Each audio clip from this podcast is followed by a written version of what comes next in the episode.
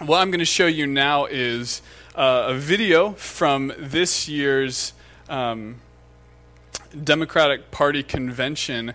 Uh, a lady named Jena Lee Nardella, uh, she is a missionary in Africa, was asked to do a, a, prayer.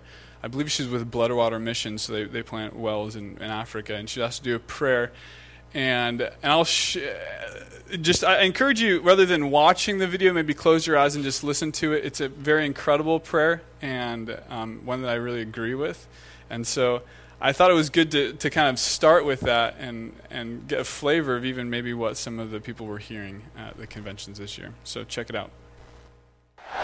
Delegates and guests, please stand for this evening's benediction offered by Jena Lee Nardella from Nashville, Tennessee. As a young woman of faith and a leader, I am humbled to follow the First Lady, whom we all admire. So thank you for inviting me here. As we close this day, let us quiet our hearts in prayer.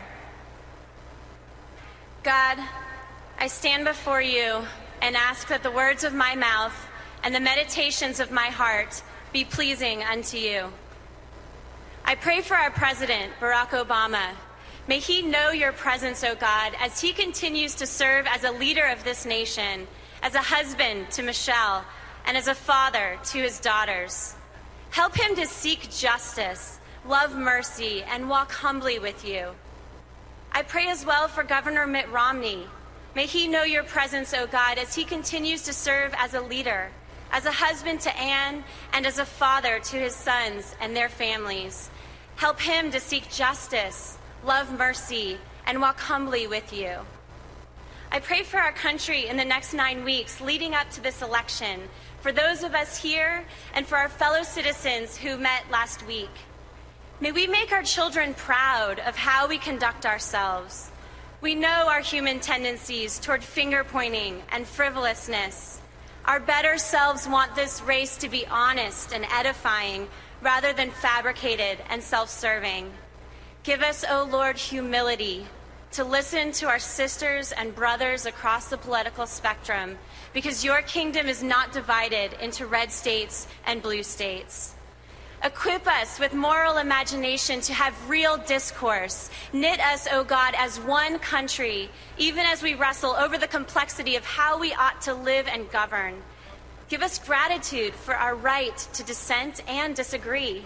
For we know that we are bound up in one another and have been given the tremendous opportunity to extend humanity and grace when others voice their deeply held convictions, even when they differ from our own.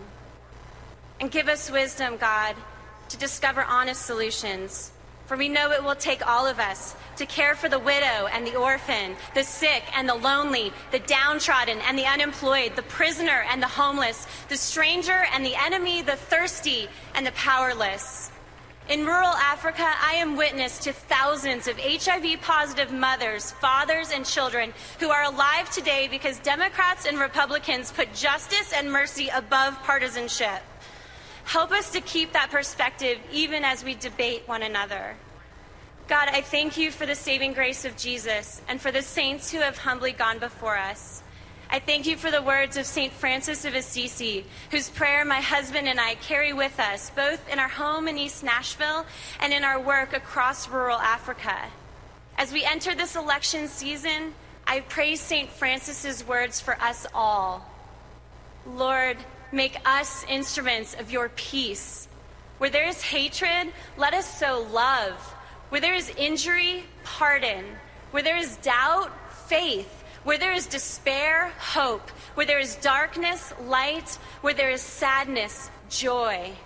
Grant that we may not so much seek to be consoled as to console, to be understood as to understand, to be loved as to love. For it is in giving that we receive it is in pardoning that we are pardoned, and it is in dying that we are born to eternal life. Amen. Amen. Very.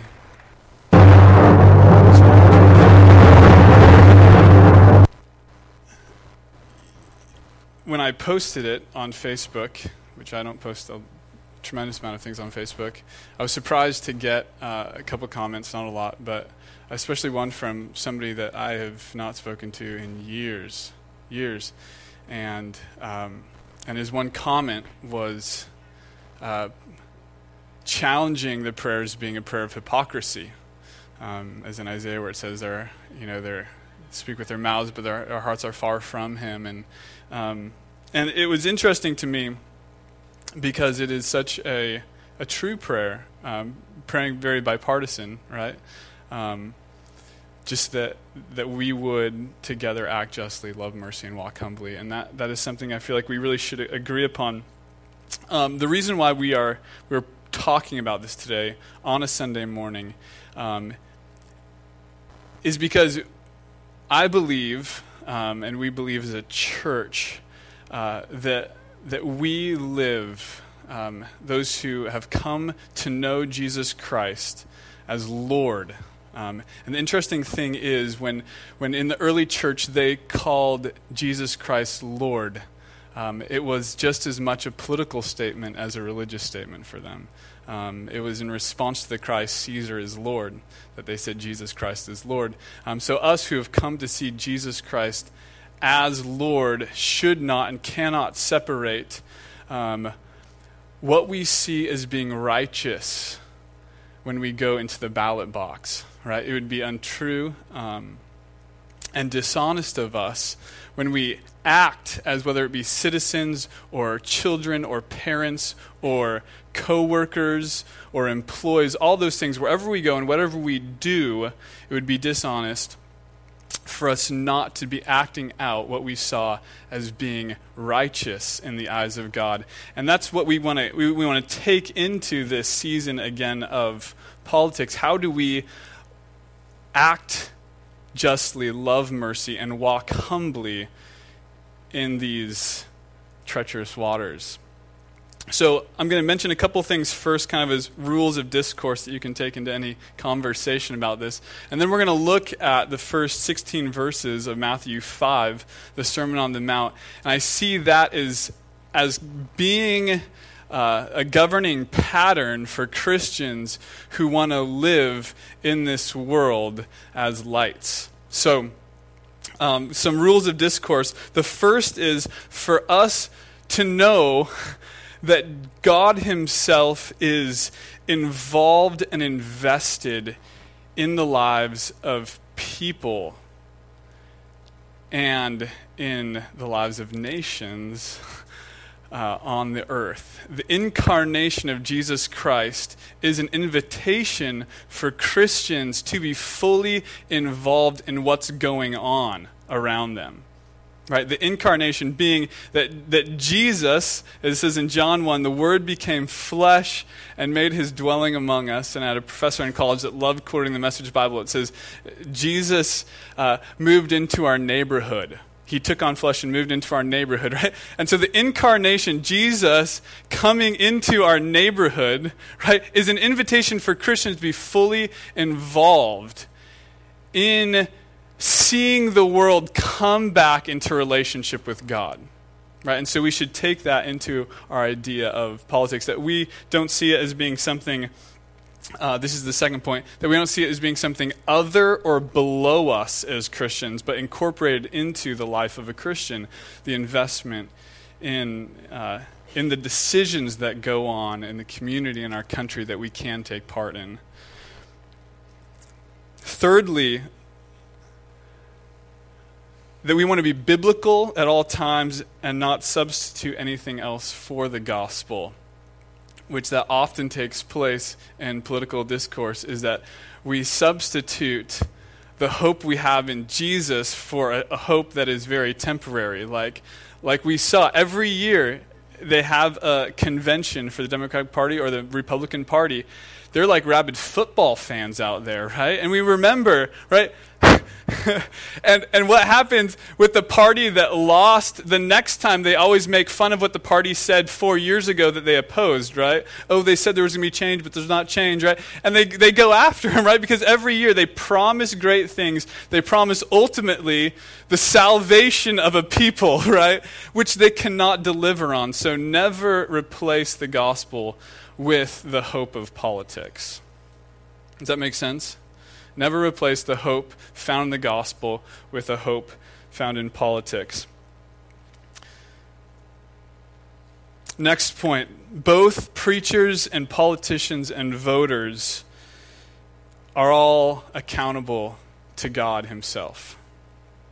In James 2:12 it says speak and speak and act as those who are going to be judged by the law that gives freedom, right?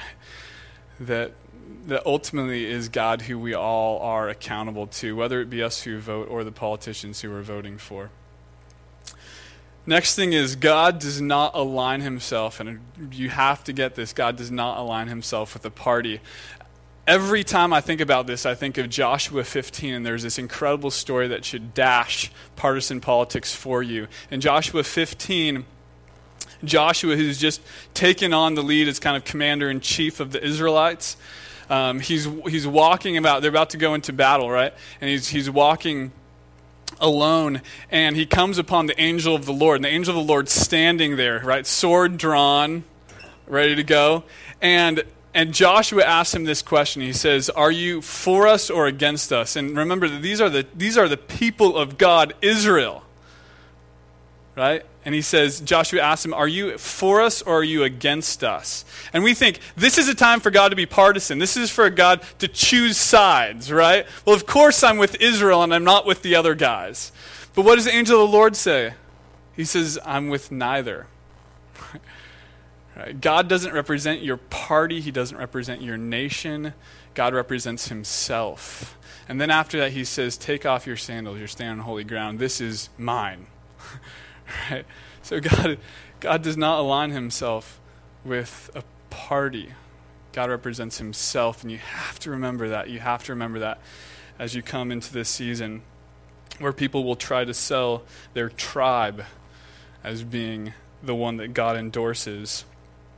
Lastly, remember that governments change. That isn't meant to be a pun. After the last election, change. Governments change, but God does not change. Right, and that's well represented in Scripture. And it is kind of played out in a kind of a funny way this last election, where I think it was September 5th or September 4th, the Democrats took God off their platform, and then on the 5th, the next day, they put God black, back on their platform, right? As um, so, so governments change. They change quickly. They change um, daily, right? Because they, they are conforming often now, even times to please the people. But God does not change, right? Because God isn't here to please you, but to call a nation, call a people, call the world back to Himself into relationship with Himself. So that's kind of where that's that's the waters we swim in, right? That anytime you come into to a political season or talking politics with somebody, remember those things, right? God is invested, so we are invested, right? But He's invested not for the sake of a certain people, but by calling all people to Himself, and that alone is the hope that we should hold on to. Amen. Amen. Amen. Okay. Wonderful. Yeah. So. Turn with me to Matthew 5 if you're not there yet.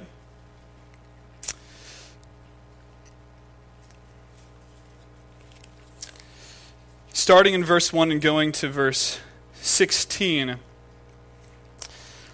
And think about this in relationship to us being Christians in our nation or in our world. Now, when Jesus saw the crowd, he went up on a hillside and sat down. His disciples came to him, and he began to teach them, saying, Blessed are the poor in spirit, for theirs is the kingdom of heaven. Blessed are those who mourn, for they will be comforted. Blessed are the meek, for they will inherit the earth. Blessed are those who hunger and thirst for righteousness, for they will be filled. Blessed are the merciful, for they will be shown mercy. Blessed are the pure in heart, for they will see God. Blessed are the peacemaker, for they will be called sons of God.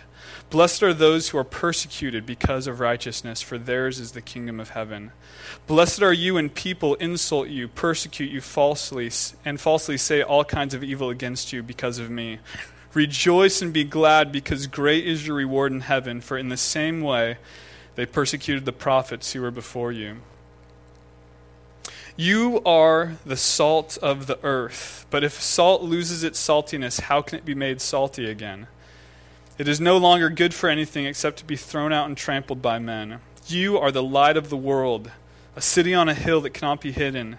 Neither do people light a lamp and put it under a bowl. Instead, they put it on its stand and give light to everyone in the house. In the same way, let your light shine before men that they may see your good deeds and praise your Father in heaven. So, what we see in the first 12 of those verses, what is commonly called the Beatitudes, and it goes into blessed are, literally, it's saying, happy are the people who. Literally, what it's showing us is the you know, blessed is the blessed transformation of the life of a Christian, someone who has come to Jesus. This is, this is the transformation that is going on in their life that allows them to, I believe, fulfill verses 13 through 16. So, what you see is the, the character of a Christian and then how that spills out into their relationship with the world. So we're going to call it the blessed transformation. I think it's such a beautiful thing. And I'll show you how this works out. A Christian is a person who, get this, a Christian is a person who is poor in spirit. Okay, blessed are the poor in spirit. The Christian is the person who has realized that, that when it comes to the most important parts of their life, of their spiritual life, the, the place where they um, connect with God, that they are poor, that they don't have a good relationship with God. A Christian is a person who realizes that, and so they, blessed is the person who mourns, right? So they mourn over it. They're the person who's going, if I experience such poverty of spirit, and this is the most important thing for me, I am, I am a, I'm a broken person. And they're a person who has humility, has meekness because of that, right? So their character is one of humility because they've come to God and realized that God is rich and they are poor, right? And so they're humbled by that. The Christian is the person who, because of that, in that place of humility, in that place of brokenness, thirsts for righteousness, thirst for the things of God. That is what they want. That's what they want more than anything. Right? Blessed is the person who wants God more than anything. And, and when I talk about the blessed transformation as it comes to representing God in the world, I'm talking about this because, guys, you will not get how to vote righteousness righteously or be righteous unless you've been transformed. And so you see the world the way God sees the world. Does that make sense? Because if you're still seeing the world through this perspective of going, I am so awesome. right? Or you still see the world through the perspective of joy is found outside of Jesus. Right? You're never going to see the world and desire the transformation of the world that God is longing for the world to experience. Does that make sense? Right, so this, this beautiful, happy transformation that's going on. Blessed are the merciful, because they will be shown mercy. Blessed are the merciful because they received, uh, they've received so much mercy. The pure in heart, the peacemakers, right? The people who are being persecuted. Blessed are those people. They're being transformed by God, and this is the character of their lives. Right? When was the last time you came to somebody and you went, I'm really struggling because I'm at work, and, and it's so hard to be a Christian at work. It's so hard to be a Christian where I am. And they go, Happy are you because you are persecuted, because yours is the kingdom of God. Right? No! You guys, what, what do you do? You go, Oh, I'm so sorry. Maybe you should look for a different job. Right? No. And that's not even persecution, guys. Right? Do we look at these things as being happy? Right? Happy are the people who realize without God they are poor in spirit. Blessed are the people who, who are humbled by that fact. No, and because of that, we look for alternate hopes, like political hopes or other things to transform the world. We need to be a transformed people. Amen. Right? Don't fall asleep on me, guys.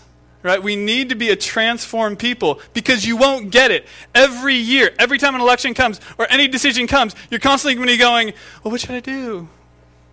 Right? Seriously, because you aren't going to be aligning yourself with the righteous, the righteous motives of God daily, right? On a day-to-day basis, the way you're processing things or seeing things are through the blessed transformation that's going on here. Right? This should light you guys up because this is what it's saying, right? It ends in this incredible blessed are you when people insult you, persecute you, falsely say all kinds of evil against you because of me. And Jesus is going, I am worth it. Right? Blessed are you when people insult you because of me. This is a guy, this is like a homeless man on a mountain. Going, when people say bad things about you because of me, that's the best thing that could possibly happen to you. Because they, maybe they're getting it. Maybe they're getting that you're different. Right? That you're not, you're not believing in the hope the rest of the world's believing in. You're believing in me, and they think that's ridiculous right? But maybe when they see that foolishness, eventually they will see the wisdom in it, right? And when they see the wisdom in it, because you haven't conformed to the pattern of the world, but you've been transformed by the renewing of your mind, that they will want it, right? How often do we spend our lives wanting what the world has when they should be wanting what we have? Right? Be transformed in that way.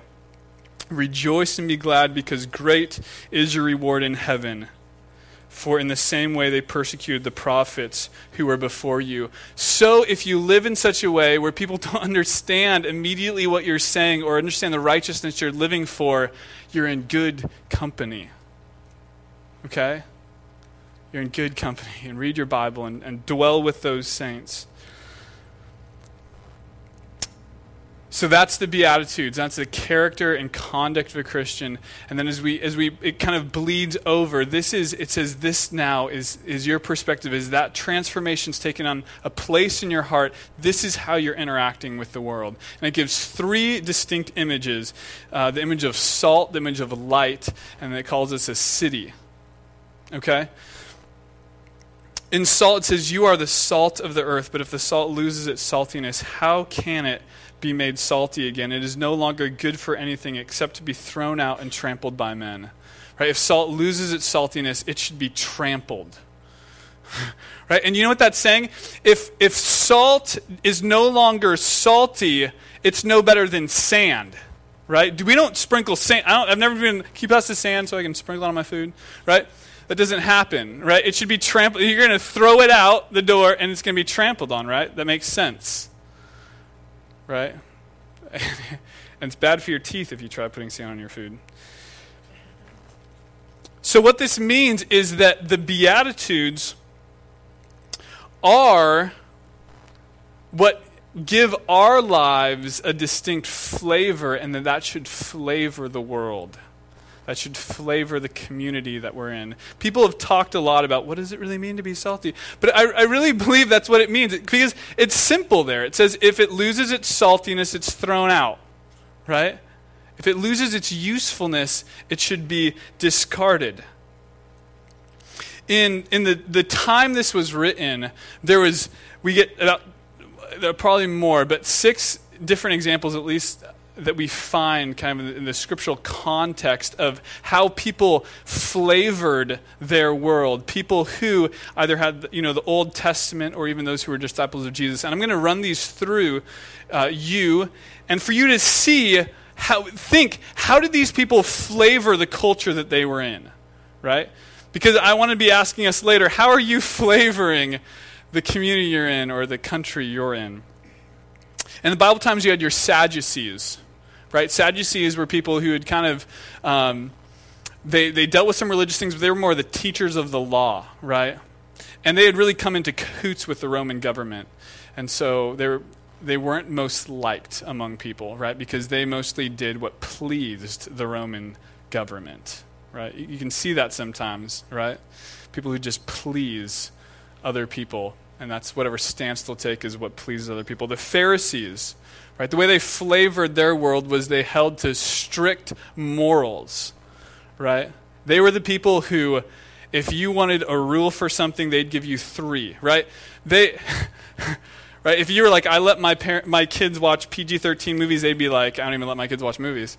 You know, that they are the people that are constantly trying to one up other people so they look better, right? And in some way, maybe get favor with God, right? You had the zealots, right? Who were the, the crazy people who would go around and like kill people, try to overthrow the government, right? They're like, we're going to bring back the, the Israeli government by force, right? And so they'd kill people. And so that's the way they flavored the world they lived in. You had the the Dead Sea or the Qumran community, which literally we, that they were the ones that kind of stockpiled all the Dead Sea Scrolls. Um, and that was a community who, because they saw the corruption in the Roman government, they just withdrew from it. And they just stayed out. They were like, we're, just going to stay away, right? And just create our own little community. And then the, the fifth community, the last community you saw, is the community of the disciples, right? And, and the interesting thing is, whose remembers overcoming and changing the world? Right? It was the disciples. And the disciples really were the ones who invested the most. There's a, a story I've heard, or a joke, I should say, that I, I think I've shared on Sunday mornings, but it, I love it, right? It's this story of, right, Jesus, after he's gone through the whole ordeal on earth, he, he goes back to heaven and, you know, visibly scarred, right? He gets to heaven, and one of the angels is like, wow, they treated you pretty rough. He's like, yes, they did. They killed me. And so he explains the whole ordeal, and, and, Jews, and, and the angel's like, So you're to you're gonna go back and like really lead them in the charge, right? He's like, No, I, you know, I, I passed my teachings on to, to 12 who became 11. One betrayed me, and, uh, and, but they're teaching other people. And the angel's like, Are these the same guys who abandoned you? Jesus is like, Yes, these are the same guys who abandoned me. But he's like, But, but you know, I'm going to send the Holy Spirit, and, and I think, you know, they're going to do it. He didn't say, I think he knew it, right? But, but the funny thing is, is, is that Jesus did leave it, right, with his empowerment of the Holy Spirit to change the world. And they did. Right? It is amazing, right? We have right, BC and AD, which they've tried to change, right? But we, we have this, this absolute split in history upon these people, right? Who, who received the blessed transformation of the Beatitudes, right? They were people that were so broken. Think about it, right? Yes, they, they denied him and they, then they ran when he was betrayed. But these were the people who, that learned by that, that they were poor in spirit, right? They learned by that they were poor in spirit, and so they mourned it, right? It says, Peter went out and wept bitterly right? And they're going through this. And so those are the guys who are hungering and thirsting for righteousness, right? And so they go, and what flavor did they bring to their community? You can read not just Christian historians, but but secular historians of the time that said the Roman government looked to the early Christians on how to take care of their poor because the church did it so well. There were cities that didn't have needs because the church responded to its needs. And they said, We don't understand these Christians because they take care of those that are not their own. It was amazing. That was the flavor they gave to the Roman Empire. It was incredible. And we can think throughout history, right? Think of even before, if you, if you want to think about cultural transformation, think of guys like Joseph, right, in the Old Testament, who, who just won favor, right, in Potiphar's household, and then was raised to the second seat in the Egyptian empire, right? And how he just blessed nations with that, right? Or think of Daniel, right? Just a great name.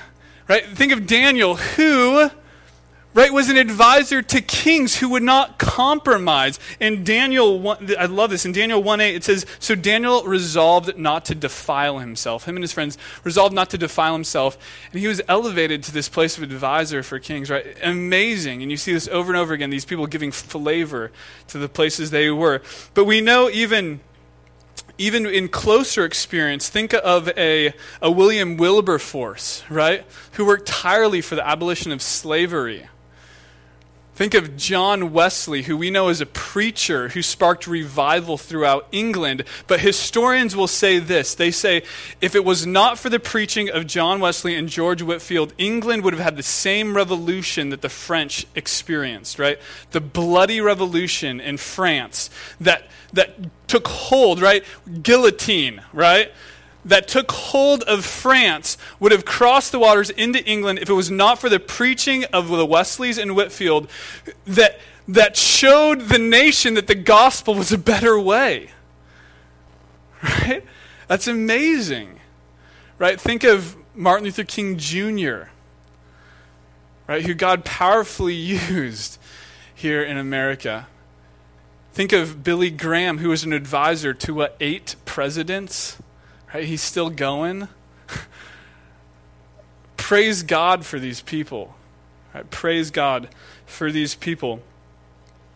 So, what does this mean for us, the Christian voter? How do we be salt? How do we be a flavor in our community? And, and this is, is how. First, look at yourself and say, Have I gone through the transformation of the Beatitudes? Do I have any idea how, apart from Jesus, I am poor spiritually? Do I have any idea of that? Because if you don't, you won't mourn. You won't be humble. You won't hunger and thirst for righteousness. And remember that salt that does not have saltiness is worthless. Right? It's a strong word. Strong word, right? Salt that does not have saltiness should be trampled. And how often we Christians are in that. Think of this for the person who simply waves a sign yet has no love to, to engage with, speak with, and be in community with those who they're condemning should be trampled underfoot, right? That's not, that's not flavoring a community, right? Right? The person who cares not for their neighbor, right? the second greatest commandment, right? If you don't care about your neighbor or your community, if you don't have that saltiness, what does it say? You'll be trampled underfoot, right? Why? For the person who spends all their time, effort, and energy on themselves, right? That's not saltiness. That's not flavoring a community. Romans 12, 1 encourages us to to with our whole bodies worship God and to be transformed and not conformed to the patterns of this world, right? And that's that's how we are salty, right? That we are transformed into the heart of God for the community and we go in it and we just we love our neighbors ourselves. Right? Here could be the next Wilberforces, right? Does that make sense? Salt. Don't lose your saltiness. The second image is light. You are the light of the world. And, and I think you kind of get a really good glimpse of this when I, on, a, on a, like a, on one of those days when the cloud is just letting certain rays through, right? Or when I was out trail running in my woods the other day, and and a, a truck went up in front of me on this this gravelly road, this dirt gravelly road, and it kicked up all this dust, which of course I was kind of cursing the truck because of that.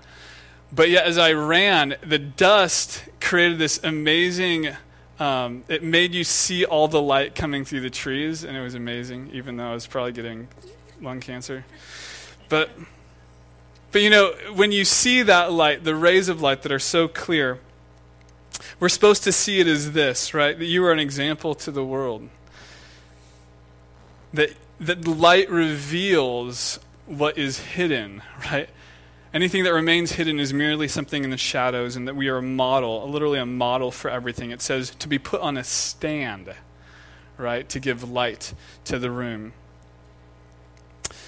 We are meant to see past and to shine light into the common issues of our day that people simply jump into parties about or treat lightly we believe more in a change of heart than merely a change of laws.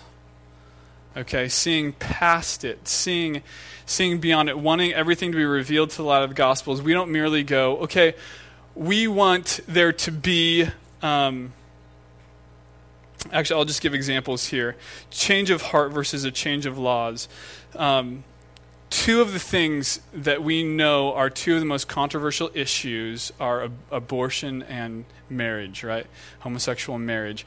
And these are things that as the Christian looks into those issues, this is what they must see beyond the potential change of laws. They must see that of all births from women under the age of 30 that over 50% are to single mothers, right? We have to see that there is a larger challenge faced than merely saying no abortions. Does that make sense?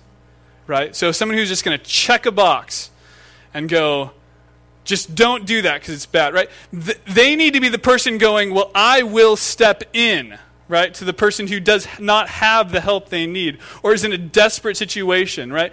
Yes, maybe, maybe what they're doing, right, isn't right, but are you going to love them and care for them and be there? Are you going to support them and surround them, give them mercy, right? Are you going to be that person? Or are you merely going to check a box? That makes sense? We have to be light in the world. We have to be the ones seeing further down. What, what's at the heart of these things? You have to. Or you're going to be careless. You're not going to salt the world. Right? We cannot think that we will ever experience peace with the Middle East if we constantly demonize Muslims, right? If all we do, and I hate, I hate it. I don't even know how to respond when, when people are like, people need to know those Muslims will kill everybody, right? I hate it because because they're, are you are you just going to see that? Are you to are you to speak into that? Are you to love that? Are you to are you going to try to be an agent, a peacemaker? Blessed are the peacemakers because they will be called sons of God. Are you a peacemaker? Or do you just let your mouth run, right? you guys, you got to grab a hold. Do you see into the issues? You have to. Right? Are you going to be a person who merely checks a box and says no homosexual marriage? And be a sign, person holding a sign, right, saying all homosexuals go to hell, or, or whatever you do? Or are you going to be the person who, I'm, I'm not saying we don't act legislatively on these things. I'm saying we need to be the people also being in conversation with them that they know that Jesus came to the world to save sinners, of which I'm the worst. Right? Are we going to be the light of the world? Because because we constantly snuff it out. We snuff it out. Right? People aren't seeing Jesus, they're just seeing jerks. so we have to speak into the world, we have to be agents of light. Theologically, the way we see this is, is in the gospel. The gospel is more than theology. The gospel is something bigger than legislation. What God desires for creation and for people is far bigger than any party platform could ever want for this country. God wants more for this country than anyone else wants for it. Amen? And the gospel does not ignore social and cultural change, but it speaks into that and it shines light into what that actually looks like. The, the, the gospel ultimately is incarnational. What this means for us um, is Micah 6 8 to act justly, love mercy, and to walk humbly with God. Justice speaks into a situation the light of the character of God. Right? So when there is an issue, we look at that issue according to the character of God, and we can speak into it saying, yes, this is just or this is unjust. And we bring that into the ballot box when we vote the justice of God. And then in, in, our lives, as we act that out, right? As some of you become foster parents, right? As some of you guys act out mercy in the world, as you interact with people in your community, right? Who know that you don't just check a box, but you love them and you want to be a part of their lives, that you go in and you do that. You act in mercy knowing that God loves the prodigal's return, right? That God is the Father going, Come home. He's not the person given a stiff arm, right? And we walk humbly because we know, in view of the justice of God, that we don't meet that standard ourselves and we need His mercy. You need the mercy of God. And so you walk humbly with Him. It's not just the Democrats, the Republicans, or whoever I don't like who needs the mercy of God. It's me who needs the mercy of God. Amen? And so we act accordingly to that. Religion that is pure and faultless is caring for the orphans and the widows and keeping oneself from being unstained by the world. The third image used is out of a city. And, and that of a city, um, we are meant to be uh, a community, literally within a community a community set apart, and we're set apart because of these Beatitudes and because of the way God transforms us. In Jeremiah 29, 5 through 7, God tells Israel this, and I think this is a great model for ourselves in this city. It says, Build houses and settle down, plant gardens and eat their produce. Marry and have sons and daughters, find wives for your sons and daughters in marriage. I'm still asking my parents to do that so, so that they may have sons and daughters. Increase in number there. Get this, and it says, Do not decrease. Grab a hold of this and seek the peace and prosperity of the city which I've carried you into exile. Pray to the Lord for it, because if it prospers, you too will prosper. Amen. If this city prospers, we will prosper, and so we desire that for the city. We make investments in the city. The early church and the church today was meant to be a city on a hill, literally a community that all other communities looked to to see how it should function. Wouldn't that be neat? Right? Imagine if Capitol Hill looked to the city on a hill for the way it should do justice and love mercy and walk humbly with God. How cool would that be? Right? And that comes through us uniting together, being transformed into that beautiful community. Guys, that would be so cool. And, and we are a few people, but we are people that if we grab a hold of that, right? If you want to just grab a hold of that, read again. I love, I love the letter, letter from the Birmingham jail that Martin Luther King Jr. wrote, right? That grabbed a hold of it in a real way for me. And and if you want to see what it looks like, right, to be a city on a hill, read that, read the Beatitudes again. What does it look like for us to be a people together? Right? That the, that the community can look at and be like, oh, if only our whole community acted like that. Right? Guys, act justly, love mercy, and walk humbly with God. And let's do that together. What this looks like for us is as it ends there in the same way, let your light shine before men that they may see your good deeds and glorify your Father in heaven. So these two things will end with that they will that, that the community we live in lives by different standards and a different pattern. The different standards we live by is that in the end, God gets the glory. right? It's not us to get the glory. And that will center the community around what is right. We will no longer be, will no longer be selfish, but when we're giving God glory, we're like, man, this looks like Him. This is awesome, right? And we celebrate those things. That's so cool. Right? So different standards, and we live by a different pattern, right? The patterns we live by literally is good deeds that call attention to God.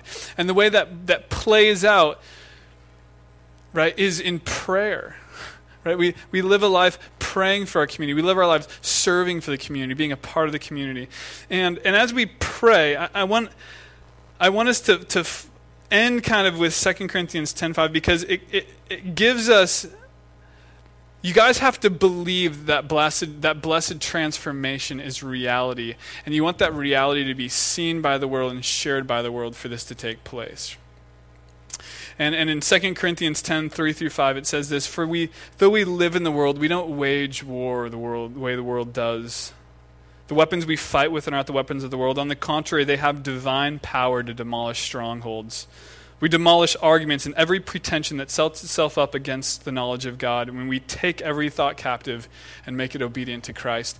And so that's how we go about this. We don't do it like the world does it, right?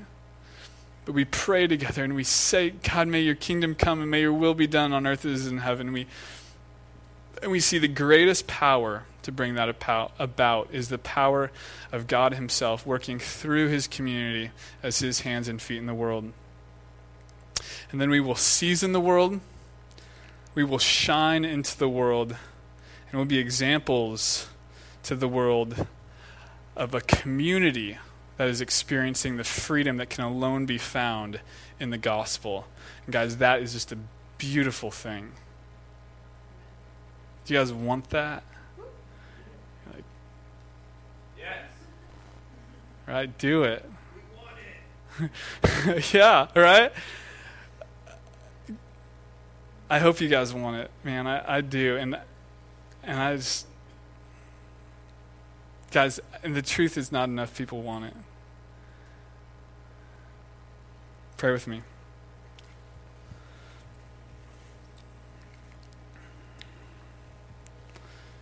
God, your word has power that, that,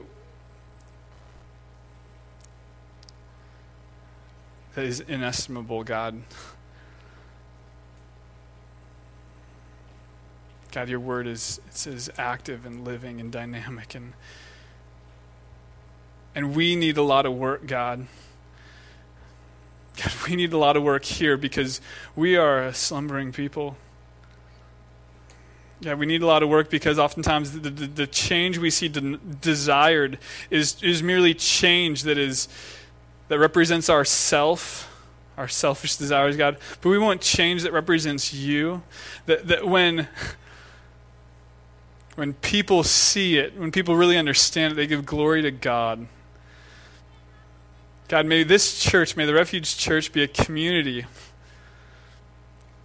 that doesn't conform to the pattern of the world, but is transformed by the renewing of our minds. God, I pray that something, maybe if it wasn't in the sermon, and the music will, will speak to us today, that when we go away, we will desire to be a part of that, God.